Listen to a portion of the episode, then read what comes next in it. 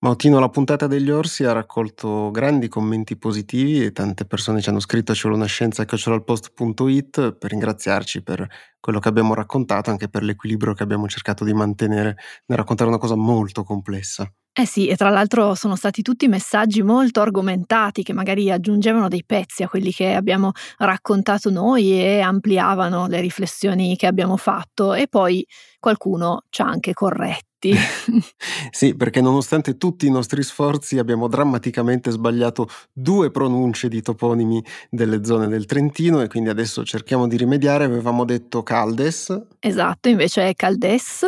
E poi avevamo detto Casteller. E invece Casteller, due su due e le abbiamo sbagliate. Comunque grazie per la pazienza e anche per la delicatezza nel segnalarci gli errori. Intanto oggi parliamo di contraccettivi orali gratuiti e di lanci spaziali col botto. Wow! Io sono Beatrice Mautino. E io sono Emanuele Megnetti e questo podcast del Post si chiama Ci vuole una scienza.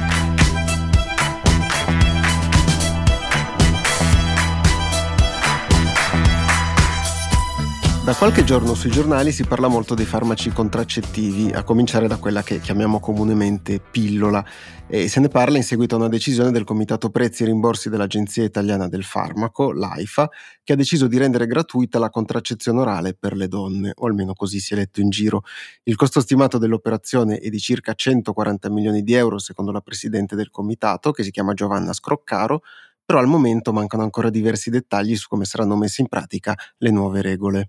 Nonostante le incertezze, è probabile che eh, abbiate visto titoli di giornale, anche messaggi sui social abbastanza categorici sul fatto che la pillola sia diventata dall'oggi al domani gratuita per tutte e senza eccezioni. Ora, se seguite da qualche tempo questo podcast, potete provare a dire in coro con noi che le cose sono più complicate di così Esatto, probabilmente avete anche già fatto una scommessa su questo. E in effetti lo sono perché per rendere effettiva la decisione mancano alcuni passaggi formali e non è ancora chiaro quali contraccettivi diventeranno gratuiti e quali no, ammesso che poi tutta questa regolamentazione sia approvata. Non si è molto capito se saranno compresi solo i contraccettivi orali oppure anche i cerotti ormonali e gli anelli vaginali, per esempio. Sembra che resteranno esclusi spirali e dispositivi sottocutanei, oltre che i preservativi e il diaframma, che non sono strettamente considerati farmaci. Se avete l'idea un po' confusa anche in tutta questa nomenclatura e quanto ne segue, è comprensibile e quindi proviamo a fare un po' d'ordine.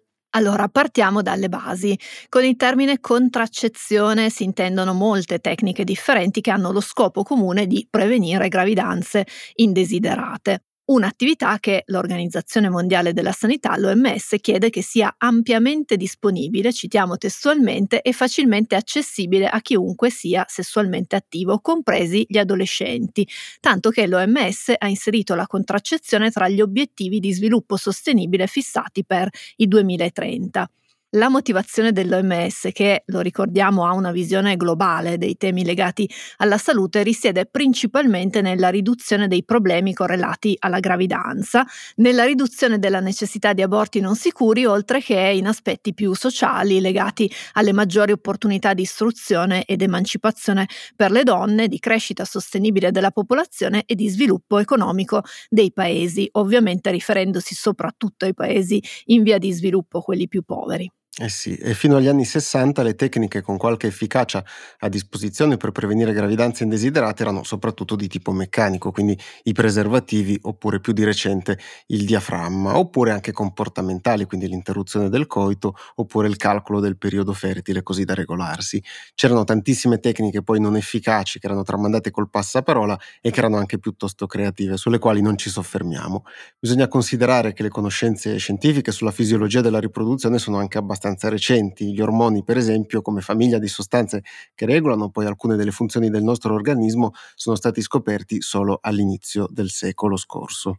Negli anni venti il medico austriaco Ludwig Aberland fece un esperimento che gli permise di comprendere il ruolo degli ormoni nel regolare la fertilità. Prese le ovaie di una coniglia gravida e le trapiantò in una coniglia che invece non era gravida. Le ovaie funzionarono come contraccettivo impedendo alla coniglia di essere fecondata.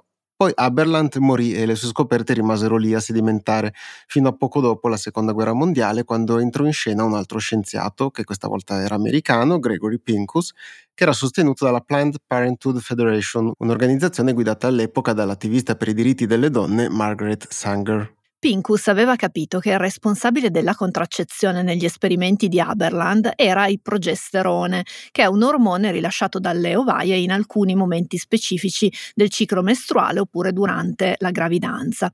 L'idea di Pincus era quindi relativamente semplice, potremmo dire, almeno sulla carta. Prendere il progesterone, metterlo in una pillola per simulare una gravidanza e quindi inibire l'ovulazione nelle donne.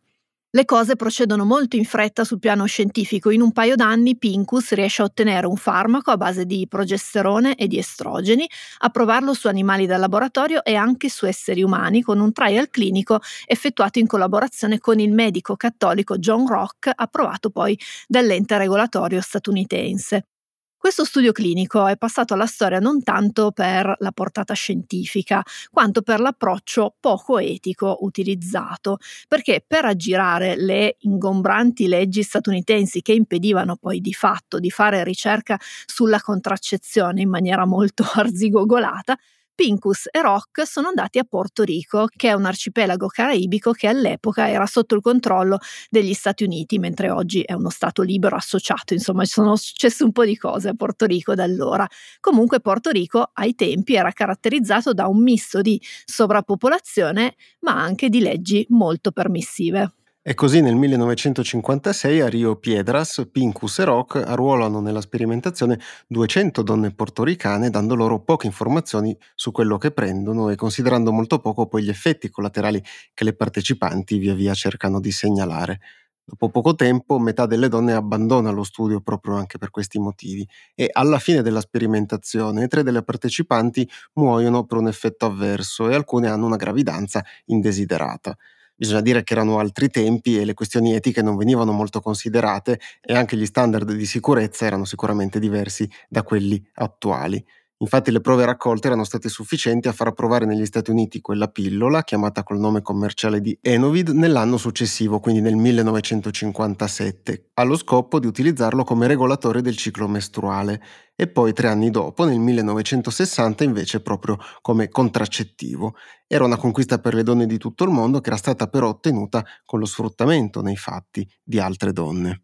Enovid era diversa dalle pillole che abbiamo oggi, non tanto nel funzionamento quanto nella quantità di ormoni utilizzati. La prima formulazione aveva quasi 10 mg di un certo tipo di progesterone e 150 microgrammi di estrogeni, cioè valori di circa 100 volte superiori a quelli usati oggi, con relativi effetti collaterali importanti, come hai raccontato tu, eh, che era emerso dallo studio portoricano.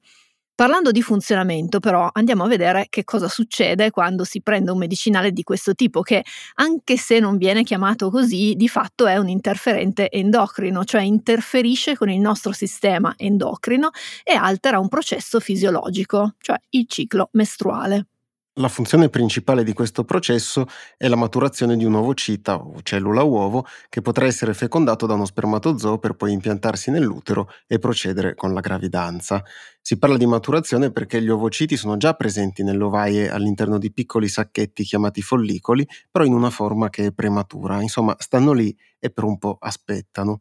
Il ciclo poi è finemente regolato dai livelli degli ormoni, che possiamo poi immaginarli come la console degli studi di registrazione oppure i programmini che usa Andrea per montare le nostre puntate esatto. del podcast. Quindi tante levette, uno per ogni componente sonora, a seconda di quelle che alzi o che abbassi, puoi ottenere un risultato che è diverso.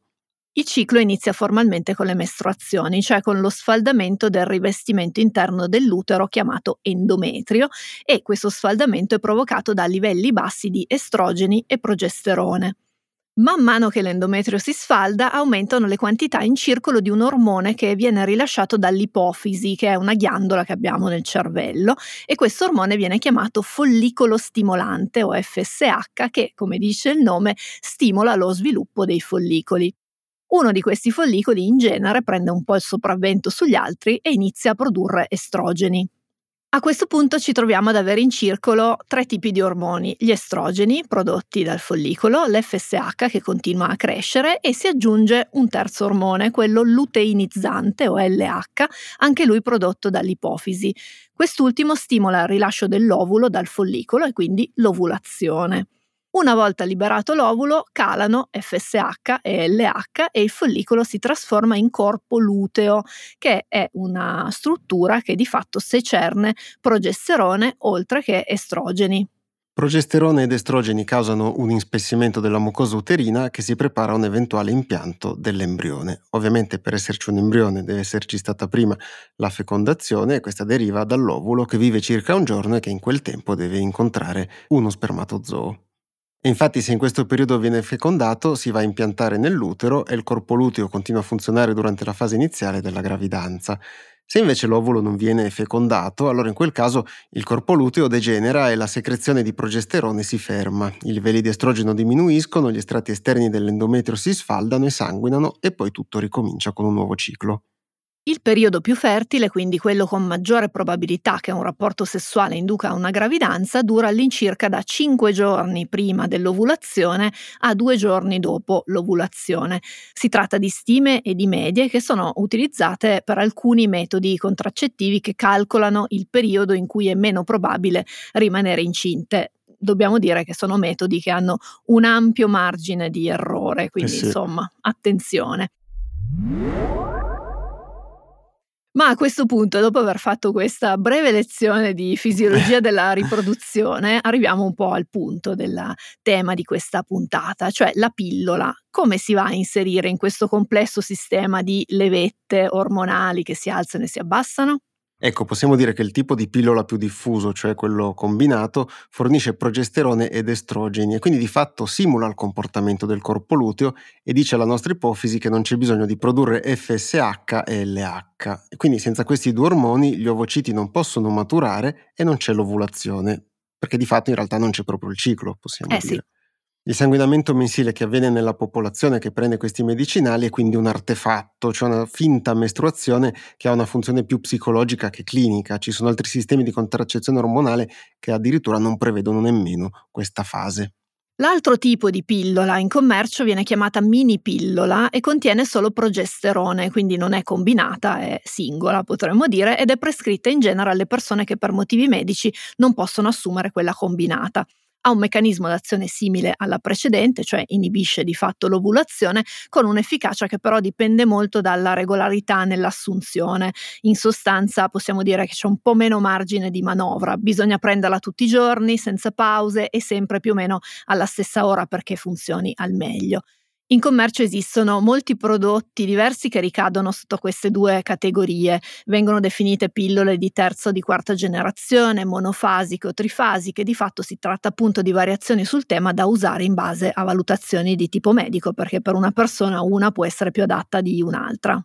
E visto che proprio citavamo medici e mediche, ricordiamo che i contraccettivi ormonali sono medicinali a tutti gli effetti, quindi hanno un'efficacia che è dimostrata, però hanno anche inevitabilmente degli effetti collaterali che sono riportati sul foglietto illustrativo.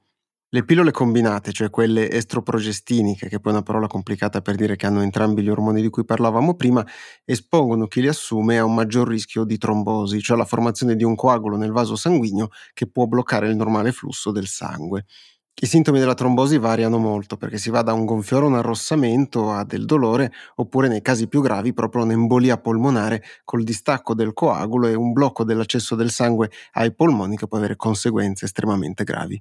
Dal sito dottoremaiveroche.it, che è il portale di informazione dell'Ordine dei Medici, leggiamo che, e citiamo testualmente, la frequenza degli episodi di trombosi per le donne in età fertile che non assumono contraccettivi estroprogestinici va da 1 a 5 casi all'anno ogni 10.000 donne. Tra le donne che invece assumono questi farmaci i casi sono da 3 a 9 all'anno, sempre su 10.000. Quindi c'è un aumento, ma è molto contenuto, soprattutto se continua il sito dell'Ordine dei Medici, se lo confrontiamo con quello che succede in gravidanza, quando l'organismo della donna produce fisiologicamente tutti quegli ormoni lì e tra l'altro in quantità decisamente maggiori. Quei numeri che abbiamo citato in gravidanza salgono a 5-20 casi all'anno su 10.000, con un picco però nei primi tre mesi, sono da 40 a 65 casi su 10.000. Non sono ovviamente da trascurare e quindi alle persone che hanno una familiarità oppure dei fattori di rischio specifici per la trombosi sono solitamente prescritti altri sistemi come la mini pillola oppure ancora altri contraccettivi. C'è poi un altro aspetto che è rilevante e che va citato, che è quello del rapporto tra i contraccettivi ormonali e i tumori. E infatti l'Agenzia internazionale per la ricerca sul cancro ha inserito la pillola combinata nel gruppo 1, cioè quello dei cancerogeni certi, mentre la mini pillola, che è quella solo progestinica, nel gruppo 2B, che è quello dei cancerogeni possibili. Se volete una definizione più estesa di queste categorie potete consultare la puntata del 16 dicembre 2022 dove proprio avevamo parlato delle varie classi e classificazioni che utilizza l'agenzia. In generale possiamo dire che ci sono elementi più convincenti per il gruppo 1, mentre sono meno convincenti per il gruppo 2B di un'azione di questi medicinali nell'aumentare il rischio di sviluppare un tumore al seno. Il tema però è molto complesso e la stessa agenzia scrive di fianco alla valutazione che è stato rilevato un effetto protettivo della pillola nei confronti del tumore dell'ovaio e dell'endometrio. In sostanza, alcuni importanti studi epidemiologici hanno mostrato un aumento dell'incidenza di tumore al seno, che ha una componente di controllo ormonale abbastanza importante, nelle donne che assumevano la pillola. Questo aumento però è ancora abbastanza discusso ed è legato a formulazioni che nel tempo sono cambiate sia nei dosaggi sia proprio negli ingredienti. Come dicevamo prima, non c'è solo la pillola e quindi anche nella valutazione dell'AIFA da cui siamo partiti non si parla solamente di questa, perché ci sono diversi metodi di contraccezione che agiscono in tempi e modalità differenti. Il primo gruppo è quello dei metodi che agiscono prima del rapporto sessuale, come la pillola e gli altri contraccettivi ormonali che rilasciano estroprogestinici come gli impianti sottocutanei e gli anelli vaginali. Anche i dispositivi intrauterini, quelli che chiamiamo spirale genericamente, agiscono prima con un meccanismo un po' diverso legato però alla composizione e alla struttura del dispositivo stesso, quindi c'è anche un aspetto meccanico, diciamo. Il secondo gruppo contiene invece i contraccettivi che si usano durante il rapporto, quindi i preservativi oppure il diaframma, e che agiscono come una barriera fisica all'ingresso dello sperma nelle tube oppure i metodi comportamentali come il coito interrotto di cui parlavamo prima o il calcolo dei giorni potenzialmente fertili sulla base della durata del ciclo. Infine c'è un terzo gruppo che non tutti considerano come contraccezione ortodossa, che invece è la cosiddetta contraccezione d'emergenza che si può fare dopo il rapporto ed è di tipo farmacologico e quindi citiamo la pillola del giorno dopo come viene spesso chiamata, oppure l'inserimento successivo di una spirale. Questi metodi hanno meccanismi d'azione e anche di efficacia diversi nella prevenzione delle gravidanze indesiderate. Questo è un aspetto molto importante da ricordare perché nessun metodo contraccettivo può dirsi efficace al 100%. La forchetta dell'errore va grosso modo dallo 0,1% di gravidanze indesiderate per gli impianti sottocutanei che rilasciano ormoni in maniera permanente per qualche anno fino ad arrivare al 20% per il coito interrotto, quindi insomma non, non sono pochi, è il 20%. La pillola dà gravidanze indesiderate in media nel 7% dei casi, mentre il preservativo nel 13%. Si tratta appunto di dati medi che mettono assieme prodotti anche molto diversi, come nel caso delle pillole di cui abbiamo ampiamente discusso prima, e ovviamente tutti si concentrano sulla prevenzione della gravidanza. Se si va a vedere anche un altro aspetto fondamentale, cioè quello della prevenzione delle malattie sessualmente trasmissibili, allora la scelta, l'unica scelta scelta va sul preservativo. Dopo questa lunga spiegazione, che però speriamo che abbiate trovato utile, arriviamo alla discussione in corso sulla gratuità dei contraccettivi, dandovi qualche dato e anche qualche elemento per comprendere al meglio i termini della questione. La pillola anticoncezionale è stata autorizzata in Italia nel 1971, però l'accesso alla contraccezione è ancora oggi un problema. Secondo un'indagine condotta nel 2019 per l'Atlante europeo per la contraccezione, il nostro paese è al 26 posto su 45 ed è quindi molto distante da Gran Bretagna, Francia e Spagna e molto vicino invece a paesi come la Turchia e l'Ucraina. A tutto questo aggiungiamo che, lo sappiamo, l'Italia è fatta di regioni e di tanti comuni, insomma si aggiunge anche un accesso disomogeneo alla contraccezione che cambia proprio da regione a regione, aggravato anche dal fatto che negli ultimi tempi c'è stato un depotenziamento dei consultori familiari. Un'indagine dell'Istat ha segnalato che per quanto la maggioranza della popolazione utilizzi sistemi contraccettivi, il 20% si affida ancora oggi al coito interrotto.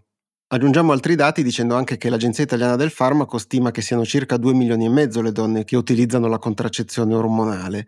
Altri dati ci dicono che nel nostro paese nel 2022 sono state comprate circa 20 milioni di confezioni di pillole, e qui lo intendiamo in senso ampio perché ci sono diverse categorie come abbiamo visto, con una spesa che si è aggirata intorno ai 330 milioni di euro.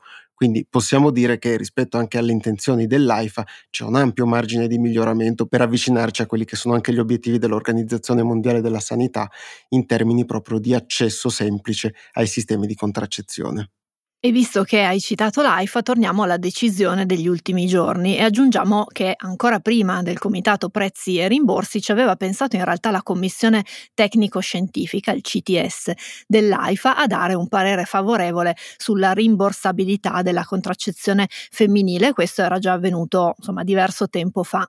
Erano però emersi dei problemi nella definizione dei nuovi prezzi perché quando un medicinale diventa rimborsabile il suo prezzo deve essere negoziato, quindi si contratta con l'azienda produttrice perché il prezzo applicato al Servizio Sanitario Nazionale è diverso da quello che viene applicato ai singoli che vanno a comprare i prodotti in farmacia. Il Comitato Prezzi e Rimborsi ha infine trovato una soluzione, però per rendere effettiva la decisione sulla rimborsabilità di questi sistemi di contraccezione manca la decisione del Consiglio di amministrazione dell'AIFA che non si è ancora espresso e non è neanche così scontato che si esprima poi a favore di questi provvedimenti, anche perché in questo periodo l'AIFA sta attraversando una fase delicata dovuta a un ampio e discusso processo di riforma che la riguarda.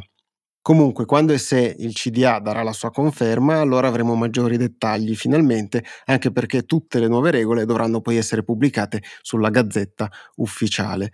A inizio settimana comunque l'AIFA ha intanto chiarito al post che le categorie considerate sono i farmaci di seconda, terza e quarta generazione per quanto riguarda i sistemi contraccettivi, cioè quella parte dei contraccettivi orali che nel tempo sono stati resi più efficaci e con meno possibili effetti collaterali come vedevamo anche prima.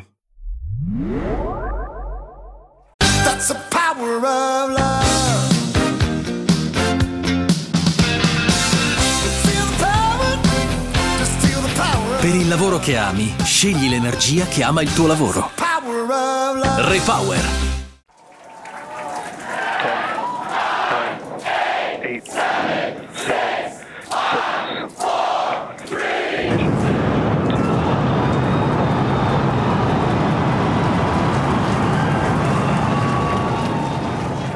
3, Eh beh, Mautino, tocca parlarne quindi, eh.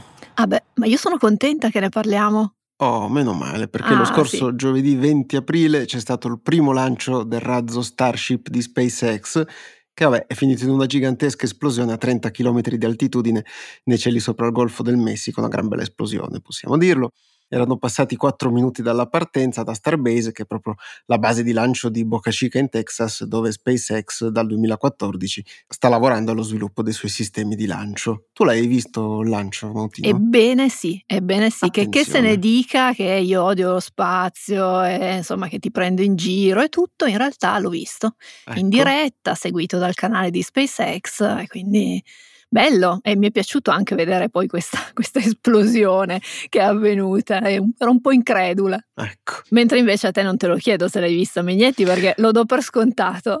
Eh sì, l'ho vista però sullo schermo dello smartphone in mezzo a una stradina sperduta in Calabria e purtroppo ero in giro e quindi ho dovuto fermare la macchina e guardare così, ma è stato molto bello e poetico lo stesso. Quindi purtroppo eri in vacanza, ecco, mettiamola così.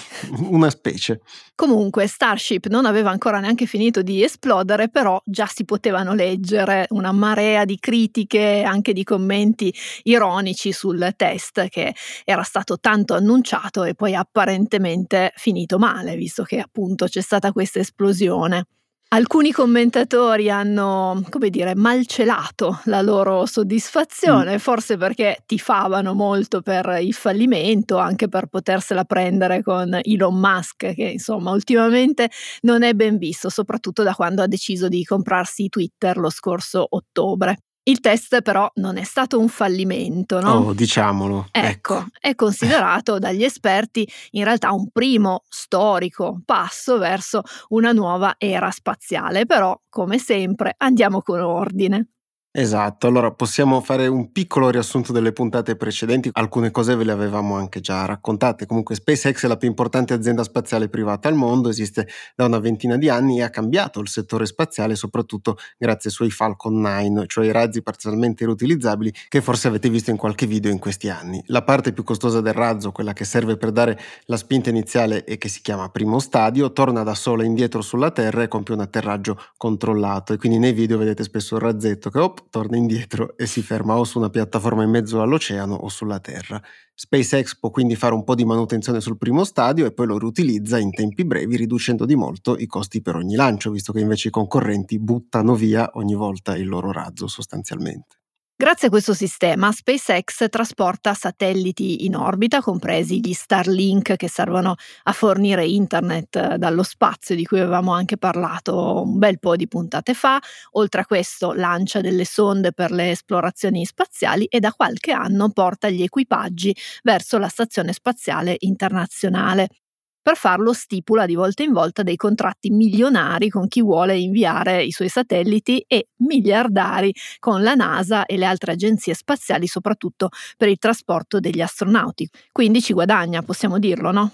Eh beh sì, ha un sistema che inizia a essere sostenibile.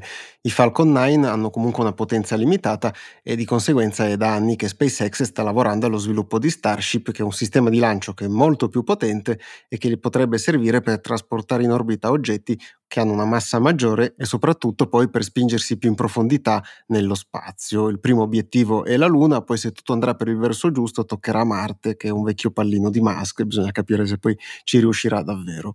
La NASA, come vi abbiamo anche raccontato in altre occasioni, fa molto affidamento su Starship per il suo programma lunare Artemis e ha concesso un appalto da 2,9 miliardi di dollari a SpaceX per gli allunaggi, a cominciare dalla missione Artemis 3 che è in programma non prima della fine del 2025. Quindi c'è un bel interesse da parte della principale agenzia spaziale al mondo. Prima di allora però l'intero sistema di lancio dovrà dimostrare non solo di essere completamente riutilizzabile, ma anche sicuro e affidabile per trasportarci degli esseri umani e visto che adesso c'è stata l'esplosione, di strada ci dà ancora da fare, diciamo. Starship, che è l'astronave vera e propria, ricorda poi un po' quella che vediamo nei fumetti, no? è fatta un po' come, come quelli lì, da sola è alta quasi 50 metri, pesa 100 tonnellate che diventano 1300 con l'aggiunta del propellente e di conseguenza ha bisogno di una spinta molto forte per superare l'atmosfera terrestre e raggiungere lo spazio. Questa spinta iniziale è fornita da Super Heavy, un razzo che è alto quasi 70 metri, che ha 33 motori che vengono alimentati da ossigeno liquido e da metano liquido. Quindi quello che abbiamo visto giovedì 20 aprile è stata la partenza dalla base di lancio di Boca Chica dell'equivalente di un palazzo di 40 piani verso lo spazio. È una cosa abbastanza impressionante. Eh sì, e se tutto fosse andato liscio, dopo qualche minuto Super Heavy si sarebbe dovuto staccare e rientrare sulla Terra con un tuffo nell'Oceano Atlantico, mentre Starship avrebbe dovuto continuare il proprio volo realizzando quasi un'orbita completa prima di finire nell'Oceano Pacifico a poca distanza dalle Hawaii. È bene chiarire che per questo primo test di volo SpaceX non aveva comunque nessuna intenzione di recuperare parti del razzo, cosa che invece vorrebbe fare in futuro quando e se tutto funzionerà come progettati. Quindi sia Super Heavy sia Starship in quel caso torneranno poi alla base di lancio terminata la loro missione per essere risistemati e poi lanciati nuovamente, quindi riducendo di nuovo tantissimo i costi di queste attività. Come avete visto, il primo lancio è evidentemente andato in modo molto diverso, il razzo ha impiegato una decina di secondi per lasciare la rampa di lancio e poi ha iniziato a prendere quota raggiungendo in meno di 4 minuti 30.000 metri di altitudine, che non è poco. Però subito dopo Super Heavy non si è staccato da Starship per tornarsene sulla Terra mentre Starship continuava il suo viaggio nello spazio. Sono rimasti agganciati, hanno iniziato a girare su loro stessi e quindi si vedeva molto in alto questa cosa lunga 120 metri che roteava su se stessa. Era abbastanza impressionante anche quello. Ha perso l'assetto e alla fine a causa delle fortissime sollecitazioni c'è stato un cedimento strutturale e alla fine appunto l'esplosione. La cosa straniante per chi lo guardava e magari non era a conoscenza poi di tutte queste dinamiche è che nel momento in cui è saltato tutto per aria, dentro alla sede di Starship c'è stato un grande applauso, erano tutti contenti, no? stappavano bottiglie di champagne, sì. no? che quindi uno dice ma che cosa festeggi visto che ti è saltato per aria un razzo da diversi milioni in diretta mondiale? La risposta più ovvia per alcuni è stata eh, fanno così per insomma mascherare un po' l'imbarazzo no? per la figuraccia in mondovisione. Sui social c'erano molti commenti di, di questo tipo e praticamente in tempo zero sono nate anche delle teorie del complotto un po' creative, mettiamola così. Sì, un po' decisamente a seconda dei casi. Diciamo che in generale è una reazione che può essere anche comprensibile per chi non segue tanto le cose di spazio e soprattutto per chi è abituato a vedere come lavora la NASA oppure le altre agenzie spaziali, no? che sono istituzioni pubbliche e che devono rendere conto ai governi delle loro attività e soprattutto dei soldi che stanno spendendo. Quindi per un'agenzia spaziale un fallimento comporta quasi sempre la perdita di grandi quantità di denaro pubblico e nello scenario peggiore anche la morte di qualche astronauta magari. Quindi di conseguenza le precauzioni che vengono assunte con i lanci spaziali sono tantissime e questo però complica poi anche gli sviluppi stessi delle tecnologie e di tutta la progettazione. SpaceX invece funziona diversamente, essendo un'azienda privata e avendo molti meno vincoli rispetto alla NASA, può permettersi un atteggiamento un po' più da cowboy dei, dei film western, no? quindi sperimentare sul campo i propri sistemi e imparare soprattutto dai fallimenti. Quindi Starship e Super Heavy sono macchine complesse e anche mai sperimentate prima, che hanno una quantità enorme di motori, di tecnologie che non sono mai stati provati in quelle condizioni lì. E quindi queste sono tutte cose che si possono tenere in considerazione nella fase di progettazione e anche di simulazione, però poi a un certo punto bisogna anche metterle in campo per verificare che tutte quelle simulazioni siano state corrette. Quindi SpaceX lavora sostanzialmente mettendo insieme un razzo che sia valido a sufficienza e poi prova a farlo partire e vede l'effetto che fa sostanzialmente. È un'operazione che è molto incerta, ma che consente di raccogliere grandi quantità di dati reali e non dalle simulazioni sui quali poi ci si può basare per capire che cosa ha funzionato, cosa è andato storto e cosa può essere migliorato. È un approccio che potremmo definire più incasinato rispetto a quello che viene utilizzato dalla NASA e dalle agenzie spaziali più istituzionali, chiamiamole così, però è anche più veloce e può portare a dei risultati in minor tempo. SpaceX ha le risorse economiche per permetterselo, anche in virtù comunque di un finanziamento da quasi 3 miliardi di dollari da parte della NASA di cui parlavamo prima, però soprattutto ha sviluppato la capacità di produrre con relativa velocità dei nuovi razzi che può poi mandare a fare questi esperimenti un po' matti. Per esempio di questi Super Heavy, che poi è la parte più grande del razzo, ne esistono già tre copie che sono praticamente pronte per fare altrettanti lanci sperimentali e uno di questi dovrebbe avvenire entro la fine dell'anno, quindi a poco tempo di distanza da quello che è stato appena effettuato. A conti fatti, SpaceX può arrivare alla capacità di costruire 10 razzi super heavy nel tempo in cui la NASA costruisce un singolo SLS, lo Space Launch System, che è il razzo che ha usato la prima volta lo scorso anno per Artemis 1, dopo anni di rinvii e di problemi tecnici di cui vi abbiamo raccontato ampiamente nelle puntate precedenti. Anche se i prossimi cinque lanci sperimentali quindi finissero con altrettante esplosioni come quella che abbiamo visto il 20 aprile, se i successivi cinque fossero un successo, beh, SpaceX avrebbe comunque realizzato molto più velocemente ed efficacemente lo sviluppo del suo razzo rispetto a quello sviluppato dalla NASA. E infatti già solo con questo primo lancio che poi è finito con il botto, SpaceX ha raccolto dati utili per migliorare i motori del razzo, alcuni non si erano accesi, devono capire come funziona il sistema di accensione, altri dati servono invece a valutare la tenuta dei sistemi che alimentano i motori con ossigeno liquido e metano liquido e poi altri ancora a ripensare i sistemi di protezione della rampa di lancio. Il razzo infatti si è lasciato alle spalle un cratere abbastanza grande al di sotto della piattaforma che lo reggeva, senza poi contare l'enorme nube di polvere sollevata per per qualche chilometro intorno alla base di lancio e anche ricaduta in alcuni abitati vicini e non erano tutti contentissimi comprensibilmente. Eh no, decisamente no, lì Musk probabilmente non avrà molti, molti fan. Comunque, volendo tirare un po' le fila di questo discorso, possiamo dire che il lancio è stato un insuccesso calcolato e necessario anche per avere poi degli sviluppi nella progettazione delle nuove Starship, senza contare che il fatto che sia arrivato alla prima prova a 30.000 metri di altitudine comunque non è una cosa da poco, insomma poteva saltare per aria tutto prima. Probabilmente capiterà di nuovo, eh, è una possibilità, quindi nel corso delle, dei prossimi test potrebbero di nuovo esserci esplosioni spettacolari prima di vedere Starship davvero in orbita o addirittura in viaggio verso la Luna, come spera la NASA. Per cui insomma state preparati, se vedete un'esplosione calmatevi.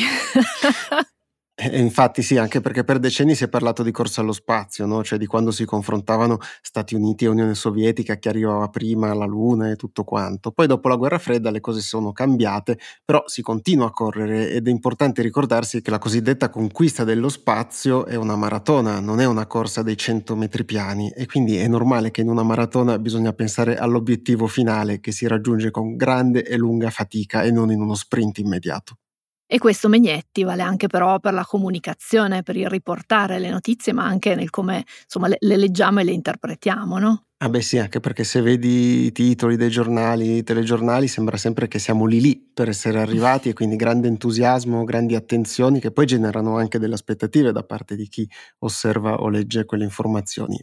E invece procede tutto molto più lentamente, sono dei test e si fanno proprio per verificare dei sistemi che un giorno funzioneranno. Pensate anche all'inizio dell'aviazione civile, non è che dall'oggi al domani ci siamo messi tutti a volare sugli aeroplani, ci sono voluti un sacco di anni.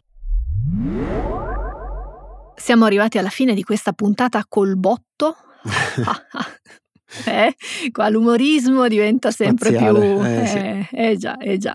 Vi ringraziamo per averci ascoltati fino a qui. Vi ricordiamo che se volete potete scriverci a ci vuole una scienza chiocciolailpost.it per curiosità, consigli e domande. Cerchiamo sempre di rispondere nel corso delle puntate, mettiamo assieme le vostre domande e lo faremo anche il prossimo 6 maggio a Torino in occasione di Voices, un evento organizzato dal Post per fare conoscere i suoi podcast anche dal vero. E sono eventi a prenotazione, sono stati prenotati molto velocemente, ci dispiace per chi di voi non potrà partecipare, però cercheremo poi di raccontare anche le cose che abbiamo fatto lì dentro, dentro al podcast oppure ancora in altre occasioni. Siamo particolarmente contenti che si faccia a Torino questa prima edizione, così abbiamo pochi passi da fare, almeno io, fuori dall'armadio. Intanto comunque nell'armadio ci torniamo venerdì prossimo, come sempre ci troverete puntuali su tutte le piattaforme sull'app del post a partire dalle 10 e quindi alla prossima. Ciao! Ciao!